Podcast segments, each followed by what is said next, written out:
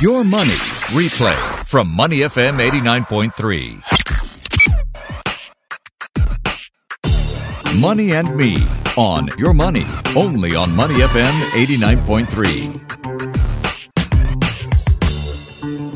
Mm-hmm. In a widely anticipated move, Prime Minister Lee Hsien Loong in his National Day rally speech last night announced the retirement age will be raised from 62 to 65, while the re-employment age will be raised from 67 to 70. The CPF or Central Provident Fund contribution rates for workers aged between 55 and 60 will also be raised gradually from 2021 until they hit 37%. This is on par with younger workers. These changes Will they better support Singaporean workers? Joining me in the studio is Christopher Tan, CEO of Providend, Executive Director of Money Owl. We're talking today in Money and Me about making the most of our CPF money. So first up, uh, when you hear about raising the retirement age by two years and increasing the contribution rates for older workers so that from 2021, mm. we're, we're moving towards a direction where they're on par with younger workers mm. today. Do you mm. think these changes adequately address the concerns about retiring in Singapore? Yeah, morning, Michelle. I think really yes. The main changes really are, are three things that has been mentioned. So, firstly is increasing the re-employment age. Secondly is about increasing the retirement age, and uh, they are both different, right? Because uh, one is about when the employer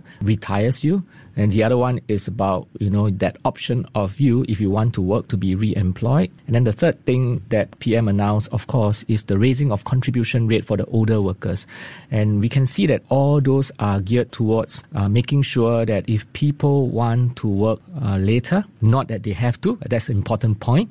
Yeah, it's not that, okay, after raising the retirement age, you cannot retire earlier. You can always retire anytime you want. But if you feel like you want to work uh, longer, whether by choice or because you want to have more, you have the option of working uh, later.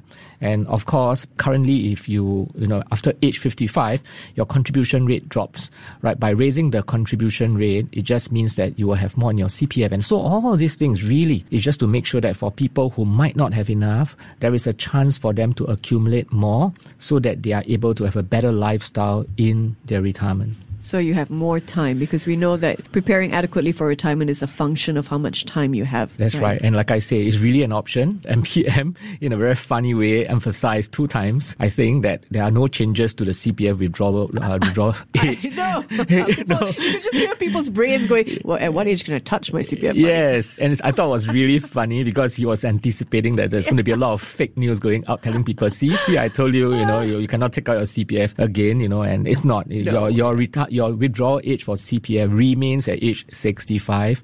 So all these changes, I like it because it's an option, really. You don't have to work so you know, until so if you can afford to. So you're a retirement specialist, Money Owl, you help a lot of people there. Mm tell us how much should someone have in their CPF account to retire comfortably in Singapore? You know, Michelle, it really depends on your own lifestyle, your own expectation. Yeah, because what is enough for you might not be enough for someone else. But as a guide, I'll say that if you are 55 this year and you have what we call basic retirement sum in your retirement account, which is uh, at $88,000 this year, by the time you reach 65 years old in 10 years time, you have around about 700 to 800 dollars per month. But if you have got the full retirement sum, which is two times the basic retirement sum, currently stands at 176,000, yeah, which is 88,000 times two, right? You will have about a thousand two to a thousand five per month 10 years time when you turn 65 years old. Now, of course, for those people who are able to, at 55 years old, they can top up their retirement account to three times of the 88,000, which gives you what we call the enhanced retirement sum, and that is 264,000. And in 10 years time, it gives you about 1,008 to about 2,000, 2,100 dollars. So using that as a gauge, you to ask yourself, what is enough for you now? That is, of course, for one person. If you are a married couple, everything times two. Yeah, so you decide whether that's enough for you. And how much you can leave in the CPF that's account. Right, that's right. Or top up. That's right, exactly. Yeah. Mm, interesting. So, in your experience dealing with Singaporeans on the ground, mm. how likely are most Singaporeans to meet the full retirement sum by the time they're 55? Yeah, you know, some time back, uh, CPF board actually did a study. I mean, they did with real numbers, of course. Now, really, it's a function between your income and how you use it for housing. because we all know that a large part of our money in OA, people use it for housing. So it's a function of both income and how you use it for housing.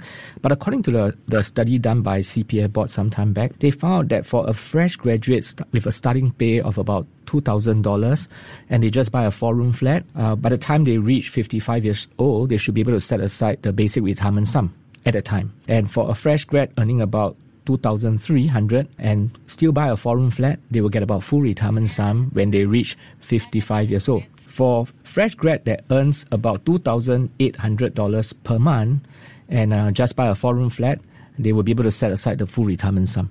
Yeah, so this is for the younger cohort. Yeah, but how about the current cohort? Mm. Yeah, the older ones. Uh, I remember when I was with the CPF advisory panel, uh, Ministry of Manpower provided some numbers, and they found out that you know by 2020, seven out of ten, which means to say for the current 54 year old cohort, mm. right? When they turn 55 next year, mm. seven out of ten will be able to hit the basic retirement sum, and seven out of ten who turns 55 years old in 2030, they will be able to have their full retirement sum. Uh, those are very impressive figures. Very impressive. Um, but for those who are not among that 7 out of 10 next year who are going to hit the full retirement sum, mm. what are some of the possible obstacles that you've heard that have held them back? Yeah, I mean, for the current cohort who are older, I mean, unfortunately, they might not have enough runway in the past to reach this amount. And it's quite likely it is because of their lower income, probably because of their property purchase, and maybe some of them because they have not been working full time you know, as such, they don't accumulate that much in their CPF account. Yeah, but for those people who are really belong to the lower income group, there are a slew of uh, all those uh, welfare schemes and all that that they can actually tap on. Okay. What do you think are some of the misconceptions that we can clear up around the CPF full retirement sum? Oh, yeah. There are many. yeah. I mean, somehow Singaporeans are quite skeptical about CPF. Uh, perhaps maybe I can understand because it's really quite a complicated scheme. Yeah. So one of the misconceptions that I often hear is that if you don't have full retirement sum, you can't retire. That's absolutely not true. I mean, you can retire anytime you want, and there are people who might not have CPF money, but they have got cash, and surely they can retire. And another misconception that I've heard is that if you don't have full retirement sum, you can't take out anything at age 55 years old. Now that's not true again because as long as you have in excess of basic retirement sum, which is currently 88,000, mm. yeah, and you have owned a property, uh, you can actually take out the money in excess of the basic retirement sum, which is 88,000 today. And if you have less than 88,000 today, you can still take up up to $5,000. Yeah, and really for those people who haven't been working and they have less than even $5,000 in their OA plus SA combined at age 55 years old, basically you can take out everything. Okay, so that's the second misconception. And the third misconception is that oh, if I don't have a full retirement sum, and you know the full retirement sum goes up every year, yeah, by three percent, just to hedge against inflation, they say that oh, I will be penalized. There's going to be a penalty. There's absolutely no penalty. It's just that you're going to have a much smaller amount at 65 years old, and it just means that your CPF life payout would be lesser. Yeah, so these are some of the common misconceptions. He's Christopher Tan, CEO of Providend, Executive Director of Money Owl, and very familiar with CPF. That's why he's here in the studio with us today. Okay, take us through what must be done to ensure that we can meet our CPF full retirement sum. We like to set goals in, on this show. Maybe you can talk about the journey and break it up into some, chunk it into phases for us. Yeah, I think for the people who are young, I think the most important thing is don't extend yourself and buy too big a property. Yeah, I mean, mean, a lot of people, unfortunately, I mean, uh, during my time, and I speak like as if I'm ancient, yeah, but I'm not that young. but, you know, during our time, we are always very scared when we buy a property and we say, okay, maybe I'll start with a four room flat or a five room flat. You know, we don't really think about, oh, I'm going to buy a condo straight away. Yeah, so I'll say that, you know, if you are young, you're going to get married or you just got married, don't extend yourself and buy too big a property because yes, you probably might wipe out your CPF, you know, and a large part or even all of your CPF contribution is going to pay your house. So just make sure you take care of that that. Yeah. Secondly, now even if you after buying a small house, if you can, don't wipe out everything. I mean, nowadays you're allowed to keep twenty thousand dollars in your CPF ordinary account before you take a HDB loan In the past, before you take a HDB loan, CPF requires you to wipe out everything. But now, the good thing is you can keep 20,000 and you might want to really do that, yeah, so that you have some money to grow. Thirdly, if you are able to, you might want to consider topping up your CPF special account as early as possible. Yeah, because the special account gives you four to five percent. Fantastic return for almost no risk, right? That's going to help you grow your CPF account very quickly. Fourthly, and I say that all the time, please don't ever invest your special account money. And I don't care who speaks to you about it, your advisors mm. and all that. Hmm. Don't do that because we say that the risk premium or the excess return you get from special account, taking that kind of risk just not worth it because special account is four to five percent. There's almost no risk. You cannot get this kind of returns anywhere. Don't invest your special account. Keep it there. Let it grow very nicely so that you have a nice amount when you retire. And lastly, if you can, if you are able to. I know not everybody can, but if you can, you might want to voluntarily contribute into the three accounts OA, SA, and MA.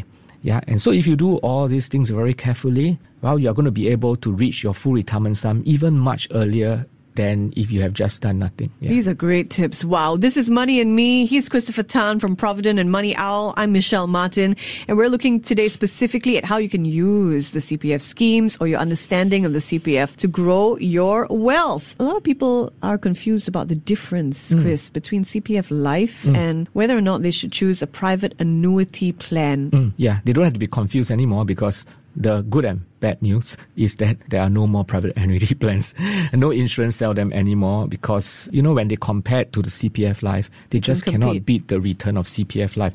So the private annuity plans, they are dead. Whatever that is have right now, I mean, whatever that's available right now in the market is really what we call the retirement income plans. Mm-hmm. These are plans whereby either you pay monthly and 20 years later, the insurance plan pays out a monthly income for say 20 years, a limited period of time. There are also plans that you can buy what we call single premium. You put one lump sum and it pays over a limited period of time, like 20 years. Now, if you really want a reliable stream of income and you feel like, oh, my CPF life payout will not be enough, you might want to consider buying a retirement income plan instead. Now, having said that, I will say that there are other options. I mean, I'm a believer of mixing investments with insurance plan because the good thing about this kind of plans is that it's reliable. The bad thing about it is that the returns are low. Yeah. So you might just want to mix and match insurance with investment. Don't just go with insurance alone. Retirement investment plans. Uh, retirement income plans. Income plan with That's a very right. unfortunate acronym of RIP. Oh, yes. Unfortunately. I know. okay. What do you think about deferring the payout age if you're looking at the CPF life scheme?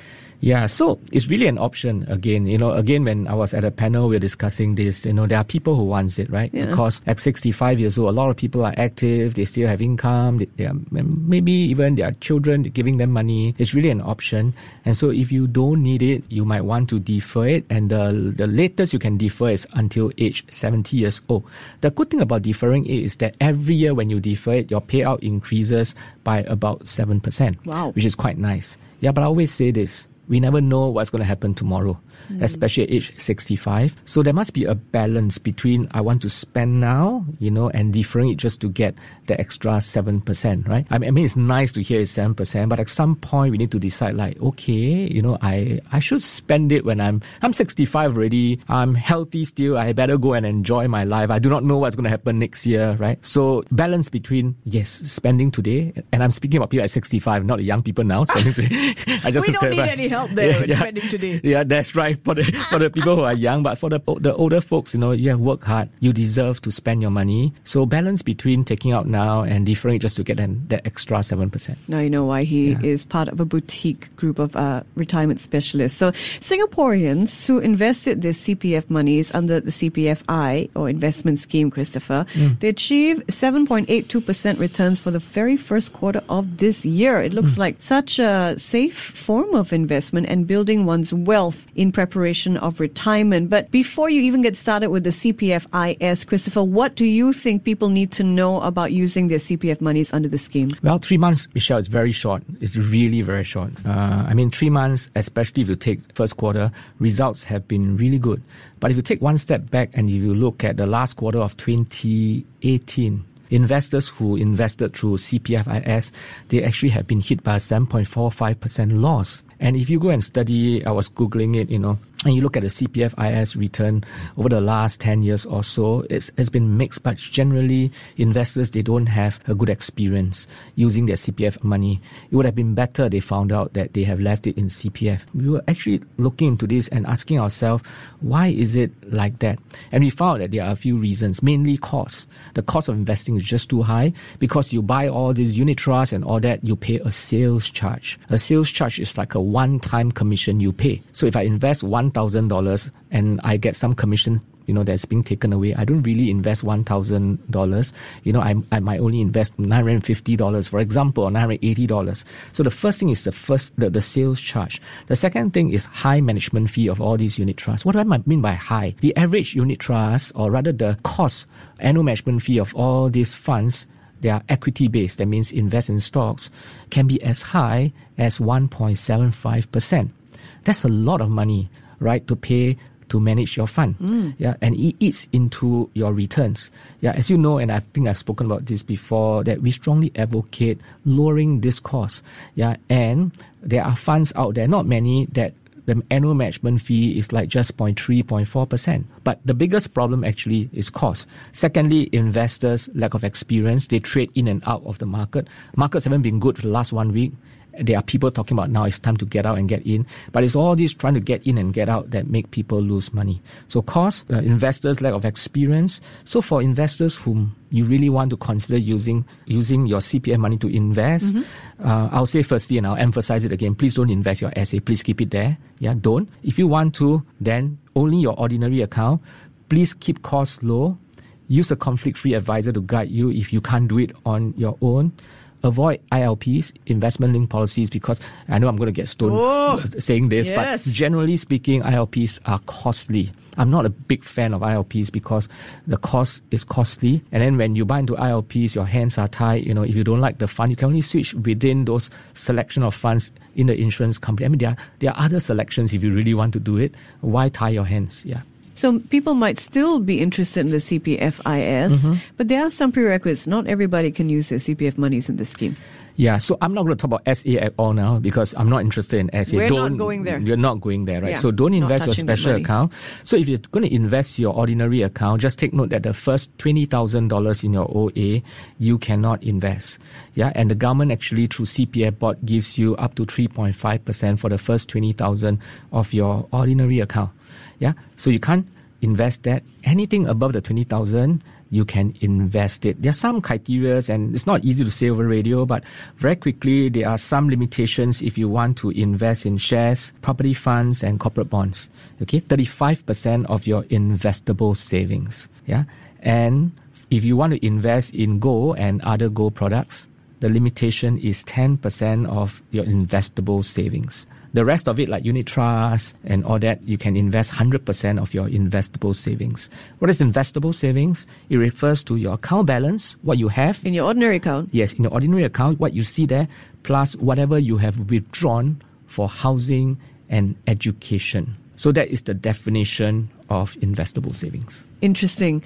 Um, what do you think is a good amount to get started for the investor in the CPFIS? Yeah, so I always say that invest based on what you need to help you reach your goal. Mm. Yeah, but if you're a new investor and this is the first time you are doing it, start small um, because there are going to be volatility.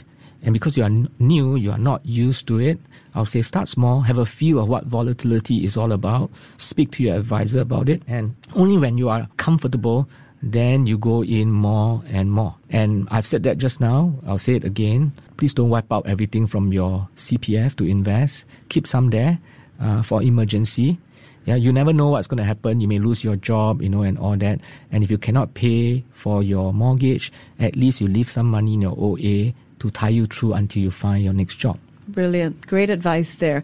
So every time people go to their CPF accounts, I sometimes get questions of, oh, I see an amount next to gold mm. and I'm not investing in gold. Should mm. I, Michelle? So tell me about the asset classes that can be invested under the scheme. Yeah. So, uh, as I mentioned, you know, um, you can invest in ILPs, which I really don't like. Yeah. You can invest in unit trusts. You can invest in uh, exchange traded funds. Uh, and all these things, you can underline it either stocks, bonds, they are also gold. They're all pre-approved, right? They have to Yeah, be. yeah, yeah. So yes, abs- uh, absolutely. So before you can invest it using your CPF, these funds must be CPF approved. But ILPs, unit trusts, they are like what we call collective investment scheme. So it is not an asset class per se, but it is a way for you to invest into the bond market, the stock market, and even gold. And ETFs, uh, there are only, if I'm not wrong, about four ETFs that you can invest using your CPF. You can invest uh, into the STI index. There are two ETFs for that. There is also a bond ETF that you can, uh, the Singapore bond ETF. There is a ETF that invests in gold shares, right? Uh, there are also some fixed deposits that you can reach well, you know, it really doesn't make sense because the fixed deposits are not very high. You can also invest in gold, you know, gold certificates, you know, and uh, all that. So these are some of the asset classes that you can invest in. Before we let you go, Christopher, we can't not talk about the supplementary retirement scheme. Oh. Yeah. So, how do you think this really complements the CPF Life funds? Yeah, so you know, uh, SRS, the whole idea was mooted, implemented, if I'm not wrong, sometime in 2001 to encourage people to plan for their retirement beyond CPF. To encourage people to do that, there are some tax benefits. So, how does it work? So, the amount that you put into SRS this year will not be taxed in the next assessment year as long as you put it in by 31st December this year right? Of 30 or 31st December of the year. So if you don't want this amount to be taxed next year, you got to put the amount in by 31st December this year. And of course, all this is subject to the personal income tax relief capped at $80,000. So that's the thing. So how much can you set aside? I mean, there is a limit for Singaporeans, for locals, you know, uh, it will be 15,300. For foreigners, it'll be 35,700. How do you open an SRS account? You can just go to any of the three local banks. You can do it online. You don't have to walk there. And you can open the account very quickly, like less than five minutes. You can open an account and you contribute some money. Now, if you withdraw before the statutory retirement age, which is today still 62, I know PM has announced some changes last night. Yeah, but it's not going to be implemented immediately. It is gradually, but the prevailing retirement age now is still 62. So if you open an SRS account today and you put money in, okay, and if you withdraw before the statutory retirement age, there's going to be a 5% penalty for what you take out now. Hmm. Okay. And whatever that you take out will be added into your income today, 100% tax. Okay, so the whole idea is for you not to take out too early, is for you to keep it there. You can only withdraw after the statutory retirement age. Now, if you withdraw after your statutory retirement age, there is no penalty. Okay, but whatever that you take out, 50% will be added into your income if you still earn an income mm-hmm. and will be taxed. Now, in order to lower the incidence of tax, you're allowed to spread over 10 years to withdraw. So let's say you have accumulated 400,000, let's just say. Mm-hmm. Okay, you are allowed to spread over 10 years. Each time you withdraw 40,000, only 50% will be taxed, so 20,000 will be taxed. If you don't earn an income, you are unlikely to be taxed. Now, there are a whole list of instruments that are uh, SRS approved. I, I won't Yeah. bore, the, Yeah. bore, bore the listeners here. Yeah. But the last thing I'm going to say about SRS is that the statutory retirement age is based on the prevailing retirement age when you first contribute into your account. Okay. So what that means is that if you do it now, and subsequently the retirement age Moves to is- 50, 65. you are still at 62 now. Ah, Yeah, okay. So if you want to do it, you want to kiasu, you know, you just want to hedge, then go and open an account now. Even if you don't put any, uh, you got to put in at least a dollar. Yeah. Even if you don't intend to use it, well, at least you are locked in at today's retirement age. You can take it out earlier. But if you do it after the retirement age has been increased, then your withdrawal age, penalty free withdrawal age will also be delayed. so much opportunities there in the details. Thank you so much for coming Most welcome. by. Before acting on the information on Money FM, please consider if it's suitable for your own investment objectives, financial situation, and risk tolerance. To listen to more great interviews, download our podcasts at moneyfm893.sg or download the SPH radio app available on Google Play or the App Store.